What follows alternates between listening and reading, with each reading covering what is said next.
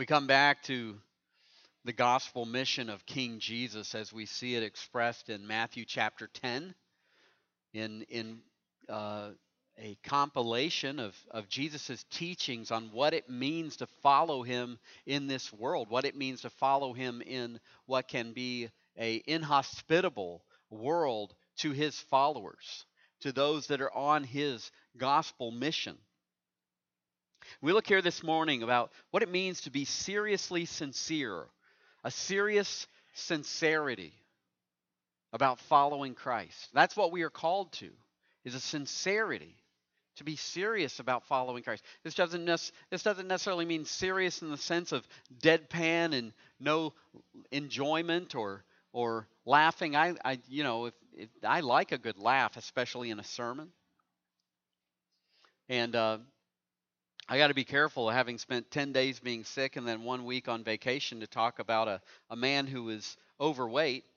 But uh, a man stepped onto the scales one day with his friend, and he was like, Okay, I'm going to get on these scales and see how well this diet has been going. And, and he exclaims, I can't believe it. I began this diet last week, and, I, and I'm even heavier than when I started. So he decides, Okay, here, hold my glasses gives it to him. It's like, that didn't help. Reaches into one pocket and says, Here, hold my wallet. It's like, it still didn't help. Reaches in the other pocket, pocket and he says, Hold my Twinkies. you can see the problem there. It's clear that his seriousness about his diet wasn't very sincere. We need to respond to the call to follow Christ with a serious level of sincerity. That's what Jesus calls for. That's really what it means to walk in faith. It's to me it means to walk as if you're standing before God right now. It's the most important calling that a person could ever have on their lives to follow Christ. And Jesus doesn't sugarcoat the situation of choosing whether we should fear man or God. One of you told me last week that as we come back here uh, to Jesus' teachings of his disciples as he's sending them out that this is one of the worst recruitment speeches ever. Having just told his disciples in verses 24 through 25, as we looked at last week, a disciple is not above his teacher, nor a servant above his master. It is enough for a disciple to be like his teacher, and the servant like his master. That's all good, but then he turns to how he was being treated. If they have called the master of the house Beelzebub, in other words, the devil, how much more will they malign those of the household? In other words, how much more are they going to malign those who follow Christ if they malign the Christ that they claim to be following? Just Jesus directs his followers to how to respond to being treated like he was being treated. And so we pick up in verse 26 So have no fear of them, for nothing is covered that will not be revealed, or hidden that will not be known. What I tell you in the dark, say in the light. And what you hear whispered, proclaim on the housetops. And do not fear those who kill the body, but cannot kill the soul. Rather, fear him who can destroy both soul and body in hell. Are not two sparrows sold for a penny?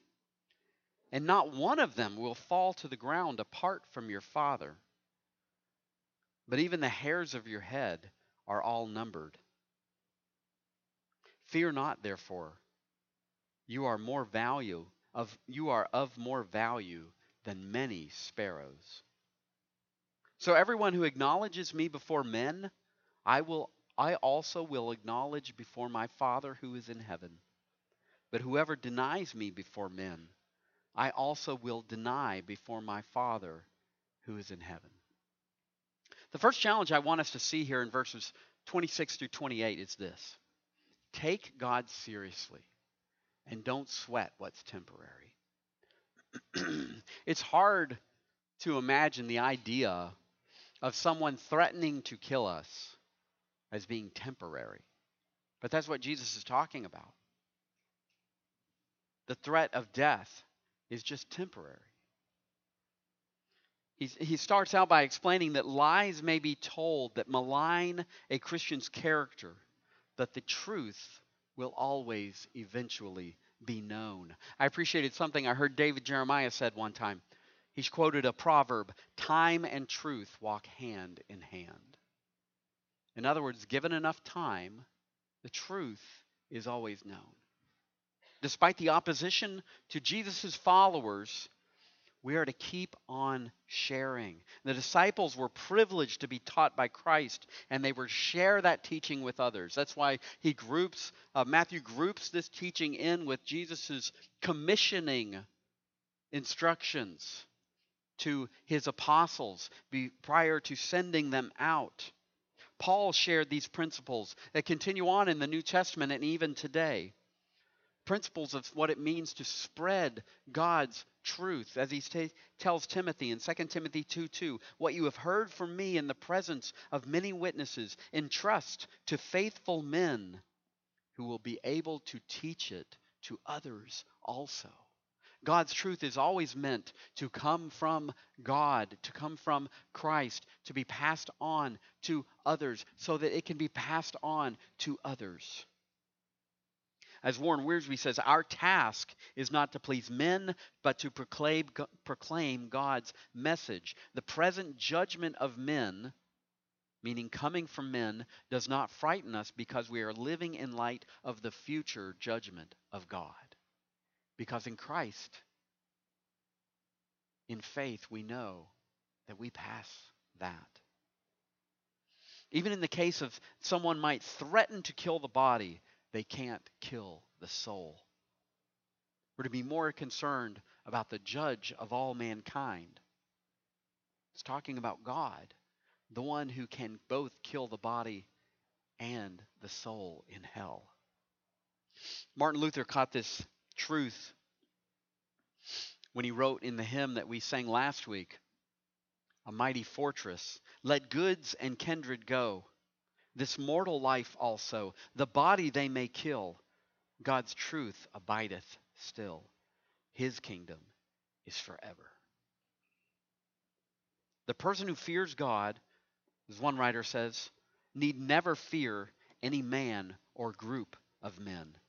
The fear of God is the fear that cancels fear. The fear of God is the fear that cancels fear. We, we have a trouble here, though, with, with the idea of being told, fear not. And understanding that faith is something that, that, that faith and fear are, some, are, are intended to, that faith is intended to cancel out fear. But yet at the same time, we're told to fear God. Think of it this way, okay? Faith is the evidence of things unseen, as Hebrews 11 tells us. Our faith in God should be such that, that we understand that no matter where we are, we are in the presence of God. What would you do if you stood in the presence of God? You'd be afraid. You'd be afraid not because of a concern that he's going to squash you. If you're in Christ, if you know Christ as your Savior, knowing that Christ has paid the penalty of your sins, he has made up for the separation between you and God and made it so that you can, in fact, obey him and come boldly before his throne of grace to find grace and help in time of need. But you would be fearful in the sense of being in awe of his mighty power, in awe of who he is. So to walk in faith in God is to walk in a fear of God because it is a conviction of the truth that you stand in the presence of the Almighty God. The person who fears God need not be afraid. But on the other hand, there are far too many people who claim to believe in God you know, I, I they might even say, I, I know what my life looks like, but don't worry, I believe. I believe in God. But don't trust him for anything in this life. The heart of the idea of biblical belief is to be convinced enough to entrust one's life. The term belief in the scriptures means to entrust means to, to rest upon. I mean, imagine a financial planner. You, you're, you're meeting with uh, your friend who's a financial planner, and, your statement to them is I believe you when you say that setting money aside for the future is important. I believe you when you say the day is coming when I'm no longer going to be able to work. That if I'm spending everything that I make right now, that one day it's going to happen that I'm not able to make what I make right now. And so I'm going to be in problem in a, in a problem. But I just can't entrust my present financial situation. I just can't can't set that aside. I can't just can't trust what you're saying enough to change the way I'm living. I just I just can't trust what you're saying enough to invest, to entrust what I'm making now in order to provide for the future. The same way, believing in God means entrusting ourselves to God with today as well as with our destiny. Trusting Him enough that it changes the way we live today. That eternal destiny should affect our lives in the present. And claiming to, quote unquote, believe in God in the present should result in rearranging our lives according to that belief in the present. Sadly, there's a tendency for those who call themselves Christians to say they trust God without obeying God. Trusting God should result in obeying God. As the hymn would say, trust and obey, for there is no other way. I think that fearing God results in trusting God and obeying God. By being um, seriously sincere. I, I mean, it doesn't work to like be like the two these two sailors that were lost at sea. They were they were they were uh, adrift on a life raft. After days without seeing a single ship, one of them finally convinces the other one, "We need to pray. We need to repent. We need we need to to ask God to help us here." And, and the other says, "Okay, okay, what, if that's what it's going to take. And so he says, okay, here, here I'll, I'll pray for us. Lord, we have been sailors for many years. We've cursed like sailors. We've drank like sailors. We've chased loose women in every port. But if, I, if you spare our lives, we promise that we will change. We'll stop cursing. We'll stop. And suddenly his friend cried out, Stop, stop, stop. Hold on. That's good enough. I see a ship coming. In other words, stop, you know, stop the list of things we say we'll stop doing. It worked.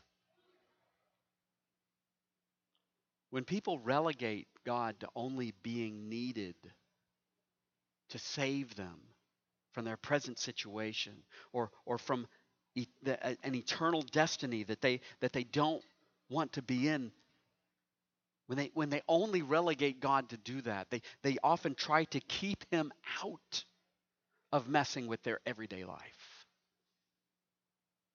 That's not living in the fear of God. That's not walking in relationship with God. Walking in faith means walking as if we're in God's physical presence now because in faith we know we are in his presence now. And how would you respond to standing in God's presence? You'd stand in awe. You'd stand in reverent fear. After challenging us to leave our lives in God's hands, Jesus goes on to encourage us in how capable God's hands truly are. And from it, you can trust that God is in serious control of your care. Trust that God is in serious control of your care. We read in verses 29 through 31 Are not two sparrows sold for a penny? And not one of them will fall to the ground apart from your Father. Sparrows were the cheapest animal that you could buy in the marketplace. A poor person would, would buy one and, and, and take it home and pluck it and gut it and whichever and, and throw it in a pot. And that's how they would, you know, make a soup. And the penny, uh, with referring to the assarion, of a it's a Roman copper coin. There was no coin that was minted that would be of a smaller value than than that penny. And yet, if you notice, uh, the sparrow is worth so little that you could get two of them with a penny. You know, they didn't make half a penny, so you couldn't buy one sparrow. It's like it's kind of like saying, well, we'll throw in the other sparrow for free. And yet, it says that not one of them falls, dies, apart from your Father. By saying apart from your Father, that's not just talking about God's knowledge, that's talking about God's involvement.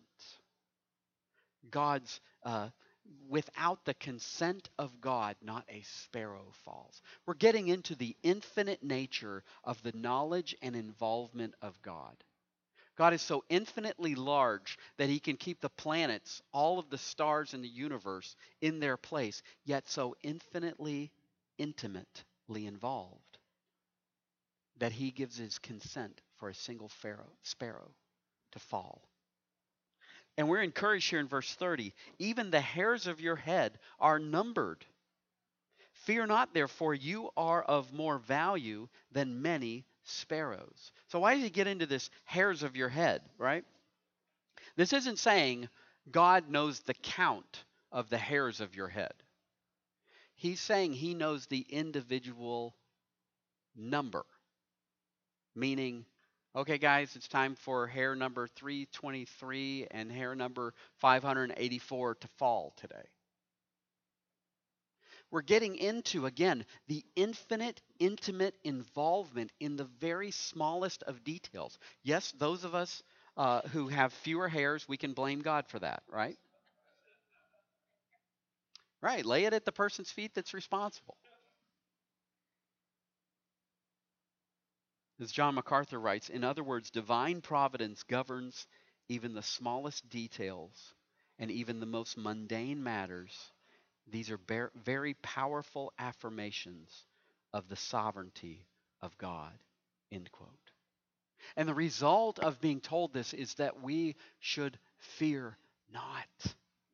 Because God is intimately, infinitely, intimately involved in the smallest details of our lives. We need not fear that God doesn't care for us, even amidst the persecution that may come from obeying Him. As God is sovereignly involved in the life and the death of the smallest of animals, He is far more involved in our lives.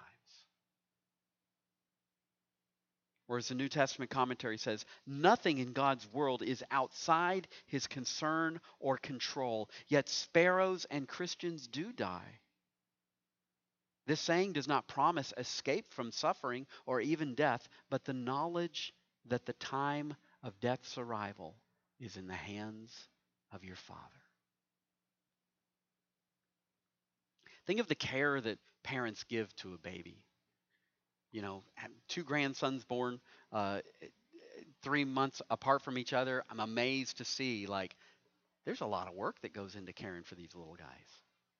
You know, you feed them, you change them, you carry them, you protect them. We're just getting into those days of like keep things out of reach, right? God's infinite care is applied to his children like a parent for their child.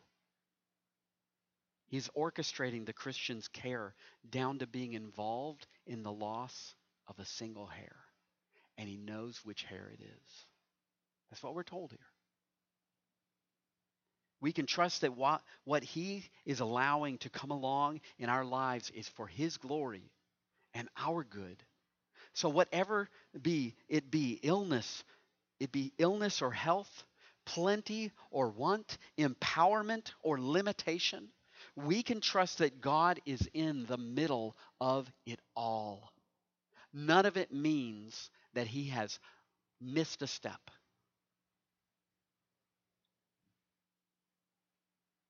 And we should feel free, we should feel freed up to be serious about seeking to bring Him glory in every circumstance and leaving the details to Him. From one of our hard sayings of Christ that we see here in verses 32 through 33, I want to encourage you, lastly, to be serious about your allegiance to Christ. Be serious about your allegiance to Christ. He says, so. So he's kind of like summarizing here. Everyone who acknowledges me before men, I also will acknowledge before my Father who is in heaven. But whoever denies me before men, I also will deny before my Father who is in heaven. That verse 33 really sticks to us. It really sits us, makes us stop and go, whoa, what is he talking about here? But understand here, let's deal with verse 32 here. And understand that that's so there. It's that inferential. This is what I'm inferring from what I'm saying. This is what I mean to explain here. That think in terms of do not fear. If you're acknowledging me before man, I've got the Father taken care of. If, if you have experienced life with me here on this earth, I am preparing for your life with me for all of eternity. That walking in fear starts with walking in faith. When he talks about acknowledge, the, the term is homologio. We know homo means same. Logio talks about uh, message, word, it's actually be of the same mind, acknowledging, uh, being in the same with me. Basically, it means public profession of allegiance with Christ, acknowledging Jesus. It is, state, is a statement of, I am one of his followers. The same would be said by Jesus with the Father when it comes time for him to claim us. Father, she's one of mine. He's one of mine. This is talking specifically, if you notice here, both of these, verse 32 and 33, is talking about what you do now, I will do. So it's that future of stepping into God's presence. In, in that situation, there, it's like, Father, this is one of mine. And it's based on the fact that we walked with Him here on this earth. Our ultimate destiny is defined by whether Jesus claims us as his disciple. And that is shown in moments when we're tempted to deny that he is our Lord and Savior. But don't miss this idea that basically our place in eternity has to do with how we deal with Christ now. It's about Jesus. When he goes on to say those who the one who denies me, this means to to disassociate with a person, to disown a person. The person that has disassociated himself from Christ is not going to be claimed by Christ in the end. Now, baptism is an excellent beginning of a person's walk with Christ. It is a public acknowledgement of Christ as our Lord and Savior. The Christian's personal walk with Christ should begin with obeying Him in this way. But these verses repudiate the mindset that baptism somehow prove, uh, um, proves a person's salvation. Right? As if, well, see, I was baptized, so it doesn't mean what I do from that point forward.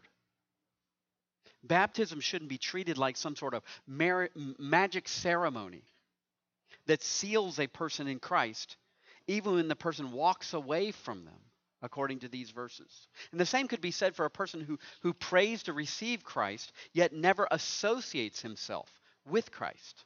A person who prays to receive Christ or, or gets baptized and then walks away from that situation and basically says, No, I, I, I'm not with Christ.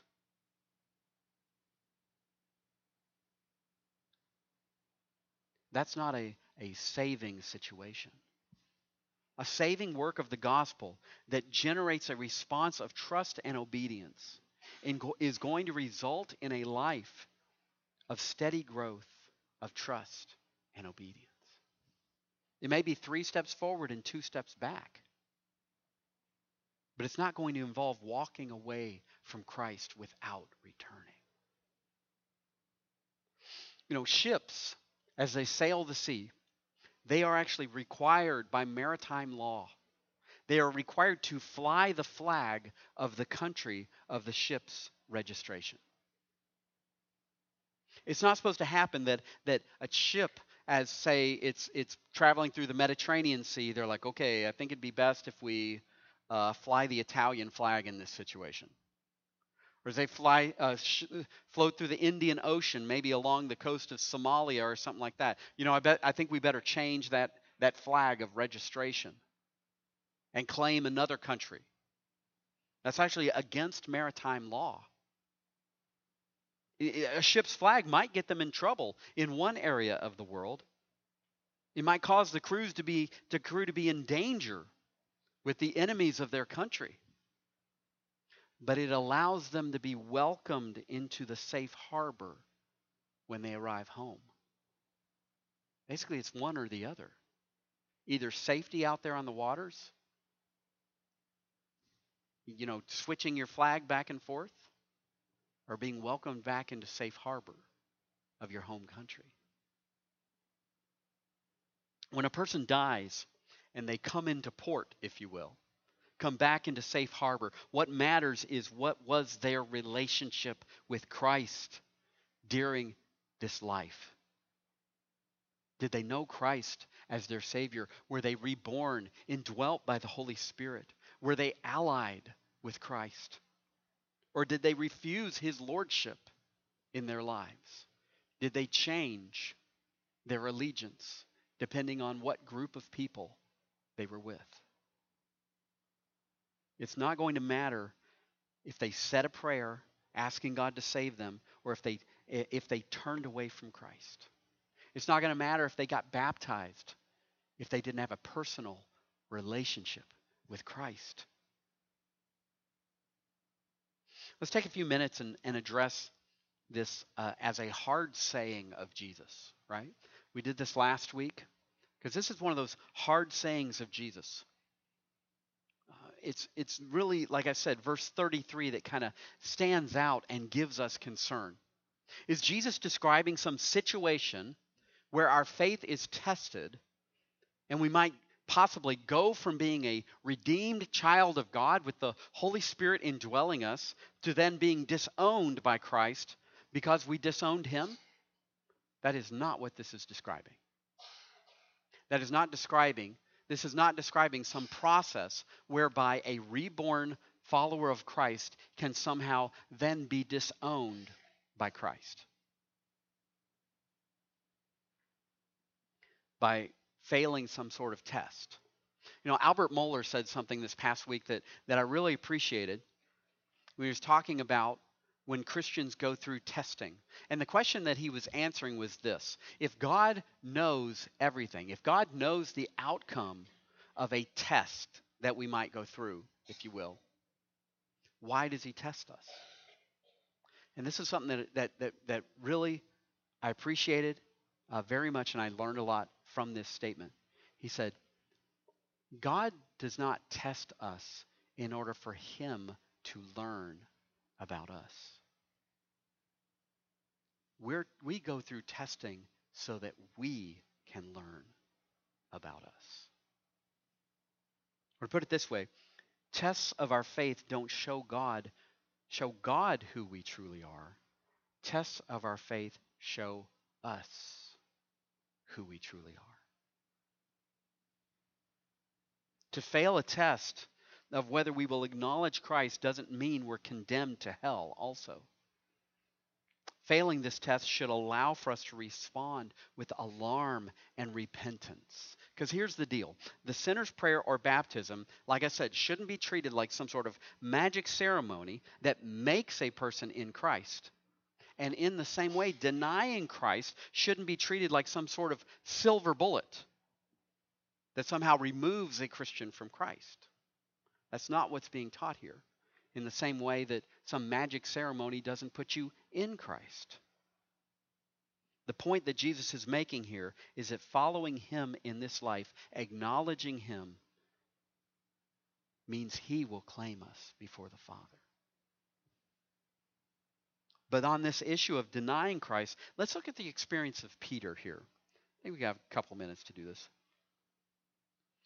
So we understand, and, and I'm, I'm, I'm giving you references here, and I'm sorry that we don't have them in your notes here this morning, but you, I'm, I'm giving you these so that you can look at these in your own personal study. Peter, we understand, disowned Christ, even having walked side by side with him, was repentant and was restored. You can see how Peter denied Jesus as his Lord in Mark 14, especially in verses 69 through 72. Uh, you can read about in verses 71 he says begun, as peter was was challenged uh, weren't you with this jesus as jesus is being beaten and and and, um, and is going to be going to the cross we read in um, mark 14 Peter began to invoke a curse on himself and to swear, I do not know this man of whom you speak. And immediately the rooster crowed a second time, and Peter remembered how Jesus said to him, Before the rooster crows twice, you will deny me three times. And he broke down and wept. So does this mean, uh oh, according to Jesus' teaching, Peter's out because he denied Christ? Well, we see Peter restored in John 21, especially verses 15 through 17. I'll let you look at that on your own. But let me say this we see a different Peter once he is indwelt by the Holy Spirit in the book of Acts. You can see in Acts 3, verses 13 through 14, as he's preaching to the very Jews that crucified Christ he says, The God of Abraham, the God of Isaac, the God of Jacob, the God of our fathers glorified his servant Jesus, whom you delivered over and denied in the presence of Pilate when he had decided to release him. But you denied the holy and righteous one. This is the same Peter, but indwelt by the Holy Spirit. In chapter 4 of Acts, verses 8 through 11, you can read this where he says to the, to the rulers of the Jews who could have delivered him up to death just like he, they did Jesus just days before. Peter says, Let it be known to all of you and to all of the people of Israel that by the name of Jesus Christ of Nazareth, whom you crucified, whom God raised from the dead, by him this man is standing before you well. And he goes on to say in verses 19 and 20, and when they warn them, say, okay, we're going to let you go, but stop preaching about this Jesus that we put to death. And Peter's response is whether it is right in the sight of God to listen to you rather than to God, you must judge, for we cannot but speak of what we have seen and heard. Fact is this denying Christ to be our Lord and Savior is not good. And it can be a sign that we aren't truly His. But as we see in Peter's life, it doesn't mean that a person can't be restored. Like I said, it's not some sort of silver bullet that puts somebody outside of grace. But I think we also see in the life of Peter as a person indwelt by the Holy Spirit is going to have a different boldness and not likely to deny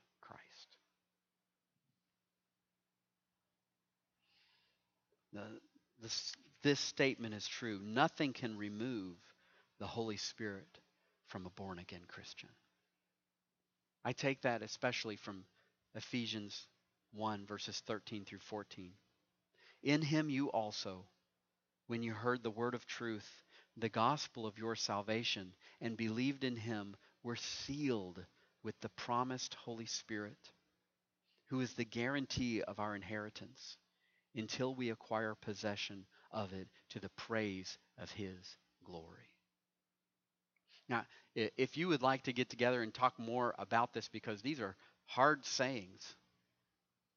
But I, I would love to walk any one of you through these things specifically. But the con- conclusion conclusion of this is is really this: the indwelling Holy Spirit would likely keep a Christian from denying Christ as their Savior. That's where I fall. As we conclude the, the whole concept here this morning of, of being serious, uh, having a serious sincerity about following Christ. I want to share with you again. I shared this poem some years ago. The poem was, was written about a missionary by, named John Walker Vinson. He was a missionary in northern China in the early 1900s. And it was written by a fellow missionary that heard about John Walker Vinson's moment of death. John Walker Vinson, like I said, he was a missionary in northern China in the early 1900s. He was held up by bandits while he was in a particularly lawless region sharing the gospel. He was held at gunpoint and asked, Are you afraid? No, he replied. If, I, if you shoot me, I go straight to heaven. Why would I be afraid? Hearing this account from someone who escaped the situation, his missionary friend wrote this point, this poem, saying this Afraid of what? To feel the Spirit's glad release, to pass from pain to perfect peace, the strife and strain of life to cease? Afraid of that? Afraid of what? Afraid to see the Savior's face, to hear his welcome, and to trace the glory gleam from wounds of grace? Afraid of that? Afraid of what? A flash, a crash, a pierced heart, brief darkness, light, O heaven's art? A wound of his, a counterpart? Afraid of that? Afraid of what? To enter into heaven's rest and yet to serve the Master blessed, from service good to service best? Afraid of that? Afraid of what? To do by death what life could not, baptized with blood a stony plot, till souls shall blossom from the spot? Afraid of that? We can have a serious sincerity about following Christ, when we put our eyes on Him, when we listen to His teaching, when we recognize that in, in, in acknowledging Him before man, it's evidence that He is acknowledging us before the Father. And that allows us to not have to be afraid of anything on this earth. Let's bow our heads. Father God, you are worthy of our lives. You are worthy of our attention. You are worthy of our love. And yet we recognize, Lord, in our sinfulness and walking in this sinful world, if we didn't have your Holy Spirit in our lives, we wouldn't love you at all. Our sinful hearts would take over. Lord God, thank you so much for walking with us by your grace. Thank you so much for the opportunity to recognize that we are not able to save ourselves, that our sin hinders even our most righteous deeds from being useful at all for impressing you. But thank you, Lord, that as we walk in faith on this earth, we can be convinced of your presence and of your welcome. That we can reverence you and not have to fear anyone. Lord, I pray that you'd give us boldness with family members, with neighbors, so that we can share your truth with joy.